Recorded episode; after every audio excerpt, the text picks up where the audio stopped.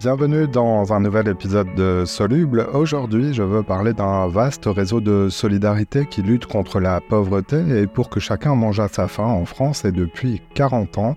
Bonjour Laurence Champier. Bonjour. Tu es la directrice euh, générale de la Fédération des banques alimentaires. Euh, on va parler euh, bah, de votre action, de qui peut y contribuer et comment. On verra aussi à qui elle s'adresse et tu nous diras quelle est la situation sur le front de la lutte contre la précarité en cette fin d'année 2023 en France. Mais d'abord, vous le savez, je me montre toujours curieux à propos du parcours de mes invités. Laurence, que faisais-tu avant d'intégrer la banque alimentaire? Alors, euh, il y a 13 ans, en fait, je suis rentrée comme bénévole à la Fédération française des banques alimentaires après un parcours euh, dans la communication. Depuis euh, de nombreuses années, je travaillais dans l'agroalimentaire et, et, des agences de communication liées à cet univers-là plutôt spécialisée en com de crise. Et puis, euh, à un moment donné, je me suis dit que j'allais faire une pause et je suis rentrée voilà, comme bénévole il y a 13 ans. J'ai monté le service communication et partenariat à la fédération. Et il y a 7 ans, euh, le conseil d'administration m'a demandé si je voulais euh, reprendre la direction générale. Et euh, c'est vrai que ça allie à la fois euh, bah, ce que je sais faire, c'est-à-dire communiquer, valoriser, et puis dans un univers autour de l'alimentation et ça, c'est un peu le fil rouge de, toute ma carrière professionnelle. Donc euh, voilà, aujourd'hui, ça a peut-être un autre sens, mais euh, en tout cas, ça a tout son sens dans mon parcours. Une fonction qui a tout son sens et beaucoup de sens. On va le voir euh, tout en détail tout au long de cet épisode. J'en viens donc à l'actualité qui nous réunit. Alors, lorsqu'on dit banques alimentaires, les Français qui nous écoutent doivent être nombreux à se représenter une couleur euh, la couleur orange, euh, c'est celle des gilets que revêtent euh, mmh. les bénévoles qui sont sur le terrain. Alors, vous êtes particulièrement visible chaque fin novembre dans les supermarchés, dans les, les magasins alimentaires. Parle-nous de l'importance pour vous de la grande collecte nationale qui en 2023 a lieu les 24, 25 et 26 novembre. La première chose, c'est que cette collecte nationale, c'est avant tout un moment de solidarité c'est un moment de citoyenneté, de, euh, je dirais, de, partage. Euh, et ça, ça existe depuis près de 40 ans. Donc, euh, quasiment dès la création des banques alimentaires, euh, on a créé une collecte auprès des citoyens. Ça, c'est la première chose. La deuxième chose, c'est que ça représente 10% de nos approvisionnements. Euh, donc, c'est à peu près entre 20 et 22 millions de repas chaque année qui sont collectés en trois jours. Donc, c'est une formidable bah, machine logistique, solidaire. Et puis la dernière chose, euh, c'est aussi euh, un grand moment de mobilisation puisqu'on passe de 7000 bénévoles au quotidien qui font marcher euh, la machine de solidarité contre la précarité à 110 000 bénévoles qui effectivement arborent notre fameux gilet orange. Alors que je pense pas aujourd'hui, mais euh, disons que la couleur orange, en fait, voilà, elle, symbolise, à la fois beaucoup de gaieté, elle permet de, bah, de nous voir, euh, et ça, c'est la communicante qui parle. Hein. On nous repère euh, dans un magasin avec nos gilets orange. Et puis, euh, c'est aussi le symbole aujourd'hui vraiment de mobilisation et de solidarité et d'engagement par énormément d'acteurs, que ce soit au moment de la collecte, des familles, des associations, des entreprises.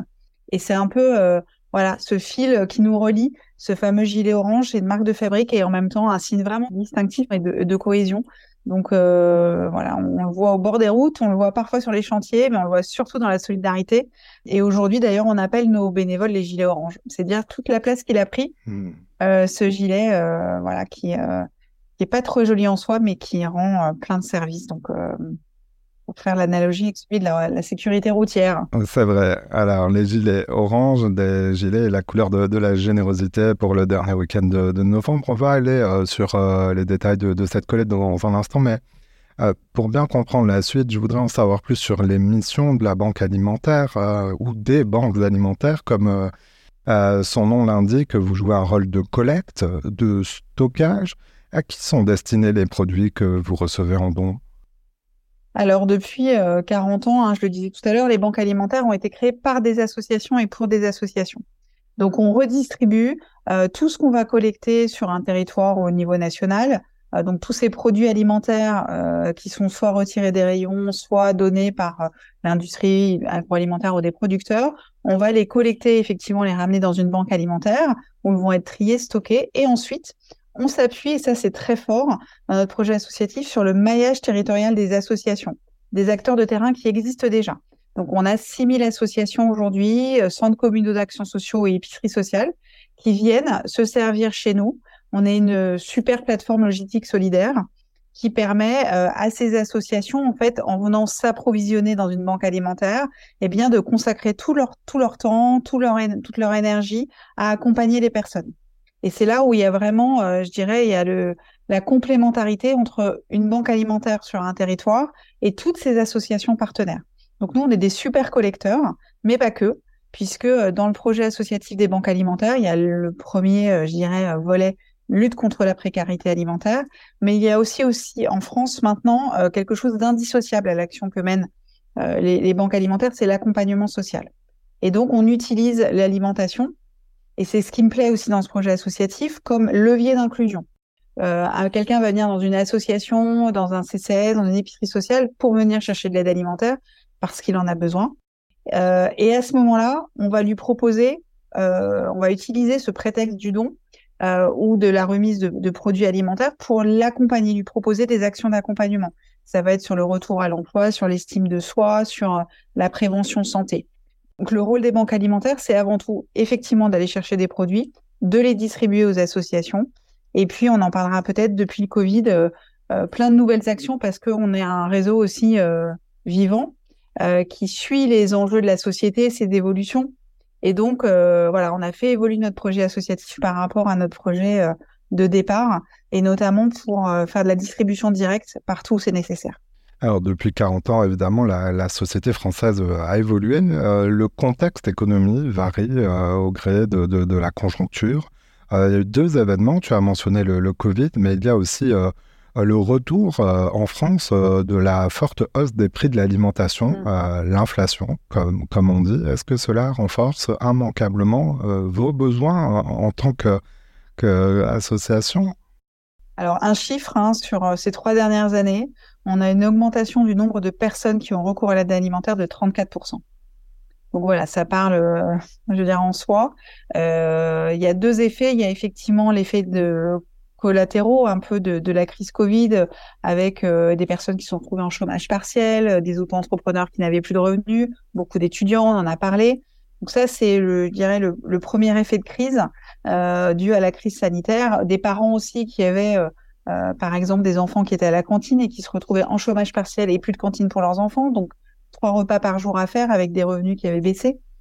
Euh, voilà, ça, on est euh, fin 2021, on est à peu près à 20% d'augmentation. Et puis ensuite est venu l'impact effectivement de l'inflation, de la hausse des prix, du conflit ukrainien, qui vraiment est, aussi en, je dirais, en toile de fond euh, de cette inflation. Et là, euh, bah, une explosion des prix qui a amené des gens. On parle, euh, quand on parle de, de précarité, il y a des bénéficiaires, alors euh, ou des personnes concernées. Voilà, la définition des personnes qui sont accompagnées en tout cas diffère. Mais ce qui est sûr, c'est qu'on a euh, aujourd'hui des personnes qui étaient accompagnées euh, avant le Covid, qui continuent à être accompagnées aujourd'hui. Et puis on a ce qu'on appelle le halo. ces gens qui sont à la frontière en fait de la précarité et que l'inflation a fait basculer. Ils nous disent aujourd'hui, on a 63% des personnes qui viennent chez nous et qui nous disent, bah, en fait, je viens à l'aide alimentaire parce que c'est trop cher dans le commerce. Donc ça, c'est la réalité et l'impact de l'inflation. Après, on a aussi des personnes qui, euh, on le voit, euh, viennent plus souvent. Donc, euh, quand je parlais de 34% de, de, personnes en plus tout à l'heure, je crois que c'est 9% en 2022 on voit vraiment euh, cette évolution, ces 6% au premier trimestre 2023, c'est qu'on voit presque l'effet mathématique en fait entre euh, l'inflation, la perte d'emploi, euh, des personnes qui étaient déjà accompagnées dans le cadre de l'aide alimentaire et bah, le recours justement à un besoin d'assistance. et, et c'est ça qui est, je trouve, très frappant parce que depuis 40 ans, on voit ces épisodes de crise se succéder euh, avec des échéances euh, plus ou moins courtes. Mais en 2008, avec la crise des subprimes, on avait euh, connu le, même effet, malheureusement, de levier de recours à l'aide alimentaire. On est passé de 780 000 personnes accompagnées en 2018 à plus de 950 000 en 2020. Donc c'est te dire voilà qu'il y a vraiment un, hmm. effet voilà de seuil et de mécanisme presque de besoin d'aide. Plus de besoins d'aide, donc plus de besoins de, dons à collecter euh, pour cette grande euh, opération de collecte qui a donc lieu euh, ce dernier week-end de, de, novembre. Alors tu nous parlais de, cette contrainte budgétaire bah, qui pèse sur tout le monde, sur les donateurs aussi immanquablement. Aurais-tu peut-être des conseils à donner à quelqu'un qui voudrait dépenser la, la même somme que l'an passé, par exemple euh, si elle doit faire des, choix dans les rayons euh, pour continuer à, donner, est-ce que est-ce qu'on peut tenir compte justement de ce contexte pour faire les, les dons les plus utiles? Alors, je, crois qu'en fait, il y, a, deux euh, gestes de donateurs. Il y a le premier, c'est le geste, je dirais, utile, effectivement. Et donc là, on continue à demander des produits ils sont pour nous des fonds de placard. Donc on prend pas de produits frais, ça je pense que c'est important de le dire. Euh, pendant la collecte nationale, c'est vraiment des produits secs, ça va être des, euh, des produits avec des dates longues. Je pense que effectivement le réflexe, ça pourrait être de dire, bah, avant je donnais une boîte de conserve et aujourd'hui, avec le prix des pâtes, par exemple, je vais donner plutôt deux paquets de pâtes. Bah non, il faut continuer à donner des conserves, il faut continuer à nous donner des plats cuisinés, il faut continuer à donner des produits bébés parce que euh, on a une demande très forte. On a beaucoup de familles monoparentales aujourd'hui et, de plus en plus de bébés en situation de précarité. Hein, C'est 136 000 enfants qui sont accompagnés par le réseau chaque année. donc, je veux dire, il faut continuer à donner et ne rien changer. Peut-être donner moins, mais donner en fait. Hmm. Et ça, je pense que c'est, c'est, il n'y a pas de petits dons. Et c'est vrai qu'on peut avoir ce réflexe de se dire, bah, cette année, je peux pas. Et, et donc ça, c'est vraiment un appel que je lance. C'est même si vous donnez euh, un tout petit peu moins que ce que vous pouviez donner avant, continuez à donner parce que nous, c'est derrière euh, l'assurance qu'on va pouvoir aussi continuer nos missions. Et puis, il y a le deuxième geste euh, de don, c'est celui qui consiste à dire, et que moi j'aime beaucoup, donnez-nous aussi ce qui vous ferait plaisir de recevoir. Voilà, parce que on, on, demande aussi parfois des produits plaisir et comme le café, comme le chocolat, comme des gâteaux, voilà, comme des choses qui, qui peuvent faire plaisir. Et ça, il faut pas, euh, quand on donne, en fait, il faut pas toujours donner utile. Voilà, il faut, euh, moi, je, pense que c'est important quand on est en situation de précarité, qu'on va dans une asso, d'avoir aussi ces petits plaisirs qu'on peut pas forcément s'offrir ou offrir à ses enfants. Et c'est pas parce qu'ils sont dans les produits de première nécessité et qu'ils sont pas inscrits comme tels, faut pas les donner. Donc voilà, j'aime bien ces, deux façons de faire des dons. Voilà, de toute façon, évidemment, euh, chaque don est, un don important et, aussi un don, un don euh, de son cœur, quelque part, un élan de générosité. D'ailleurs, on parle, on parle de produits et d'argent parce que c'est important euh, précisément dans, dans, ce temps d'actualité. Mais les citoyens, les particuliers, peuvent vous aider autrement que, que par des dons physiques. quels sont les, les autres moyens d'aider les banques alimentaires On peut donner de son temps alors, on peut donner de son temps. C'est vrai qu'on est, euh, je dirais, une, grande organisation euh, de solidarité qui est basée sur le bénévolat. Hein. Donc, je le disais tout à l'heure, 7000 bénévoles euh, au quotidien. C'est les banques alimentaires, c'est pas que la collecte, hein, c'est aussi une action euh, tout au long de l'année. Donc, c'est important qu'on puisse s'investir et s'engager. Il y a 79 banques alimentaires partout sur le territoire, y compris dans les outre-mer, avec plein de missions différentes. On a plus de 7000 missions aujourd'hui à proposer. Donc chacun y trouvera son compte en fonction de ses envies, de euh, son degré d'engagement euh, euh, et puis de son territoire. ça, c'est la première chose. La deuxième chose, c'est que, je le disais tout à l'heure, on, s'adapte. Et aujourd'hui, on voit bien que, par exemple, la, grande distribution voit une attrition de, personnes dans les magasins. effectivement, avec la crise de l'inflation, il y a parfois moins de clients où ils dépensent moins et euh, où ils dépensent autrement. Et donc, on a lancé euh, pendant la crise sanitaire monpaniersolidaire.org, qui en fait est euh, la collecte des banques alimentaires, mais dématérialisée. Et donc là, le donateur va retrouver un caddie avec des paniers types et il peut faire un petit don, il peut faire un bon moyen, il peut faire un don plus conséquent selon ses, moyens financiers, mais qui, qui correspondent toujours à, à une typologie de produits qui est important de savoir, c'est quand on donne à une banque alimentaire, euh, c'est vraiment la promesse donateur qui prime. Donc, si on achète euh, virtuellement sur mon panier solidaire un panier pour les étudiants, nous derrière, on va aller acheter des produits et on va les redistribuer à des associations étudiantes. et de proximité. Et puis la troisième manière de nous soutenir, eh c'est des dons financiers, je dirais, plus classiques, là aussi tout au long de l'année, pour pouvoir soutenir plus globalement l'action des banques alimentaires.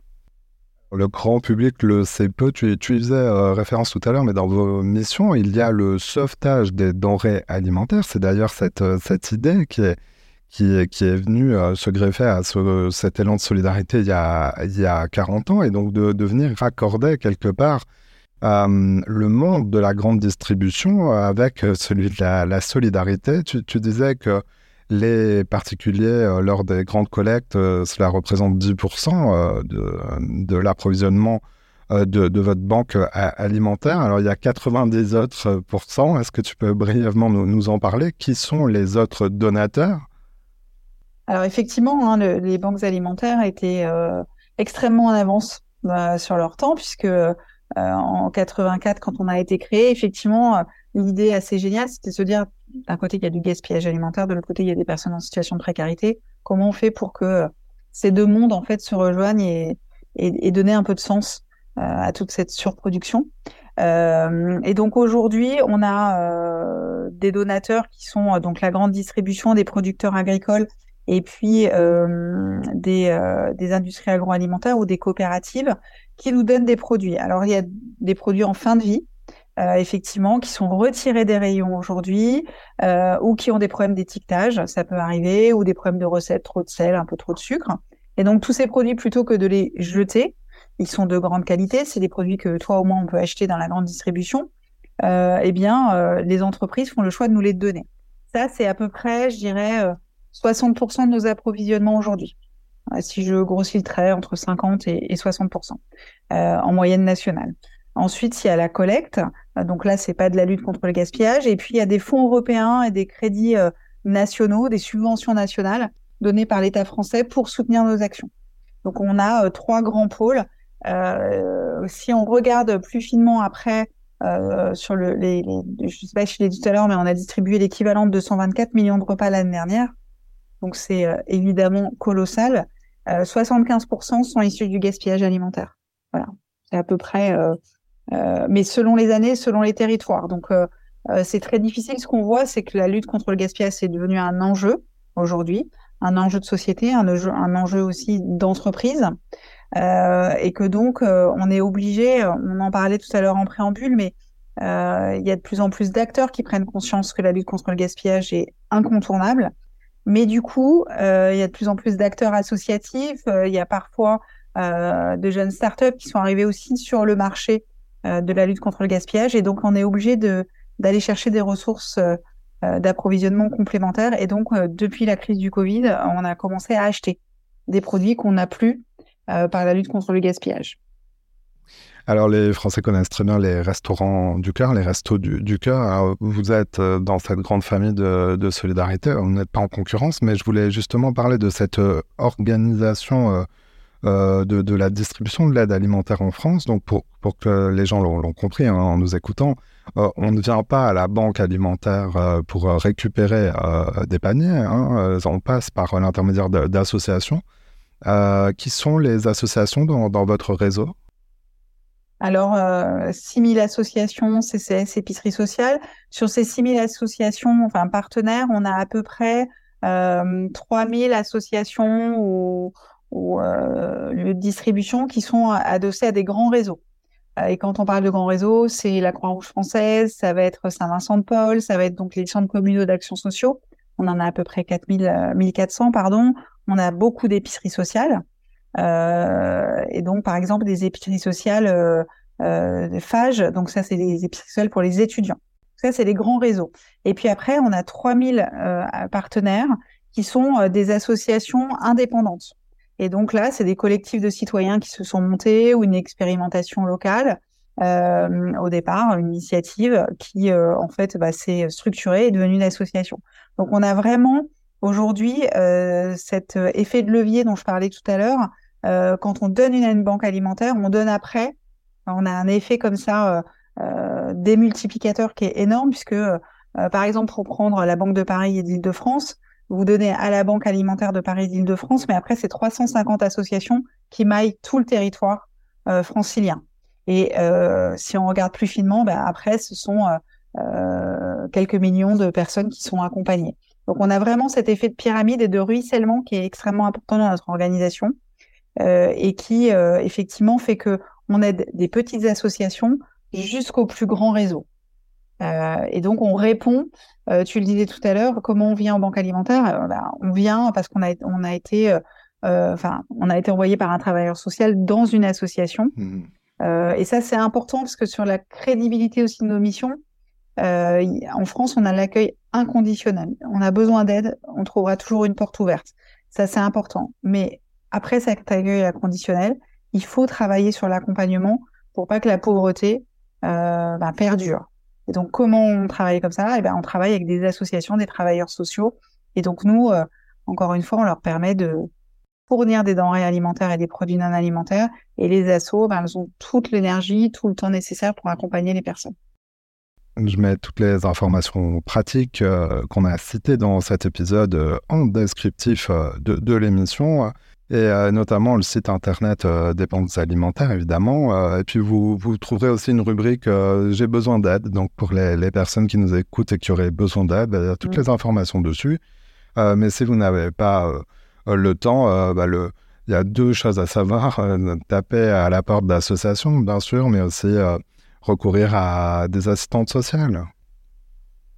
Exactement ça. Je pense que Aujourd'hui, on a, voilà, on a la chance d'avoir un maillage territorial associatif extrêmement fort, euh, beaucoup de personnes engagées euh, et, euh, et, voilà, qui sont prêts à tendre, la, tendre euh, évidemment la main, à faire un sourire. Je pense que le, le, le principal euh, atout et la principale qualité qu'on peut avoir, c'est de, voilà, c'est de tendre la main aux personnes qui en ont besoin et surtout de les accompagner sur le, voilà, sur le chemin de la reconstruction et l'aide alimentaire est vraiment un outil très efficace pour euh, participer à cette reconstruction. Donc, euh, ne pas hésiter. C'est parfois pas facile hein, de passer la porte d'une asso, d'aller demander de l'aide, mais euh, vous trouverez toujours des bénévoles, des salariés engagés, et puis, et puis j'espère, voilà, que ça soit des périodes les plus les plus transitoires possibles, même si malheureusement on voit bien que la précarité ne fait que qu'augmenter. Laurence Champier, donc euh, l'ensemble des bénévoles des banques alimentaires euh, euh, sont, là. Je mets toutes les informations, je le disais, sous le titre de, l'épisode. On vous trouve aussi sur les réseaux sociaux? Oui, on est sur Instagram, Facebook et LinkedIn. Et voilà, bah écoutez, j'espère, si vous m'avez écouté et entendu, on est plein, de, plein de bonnes volontés qui viennent nous rejoindre. Et la famille des Gilets Orange est très impatiente de toutes ces bonnes énergies qu'on espère euh, nombreuses. Laurence, merci d'être passée euh, dans Soluble. Ben, merci beaucoup. Merci beaucoup à toi.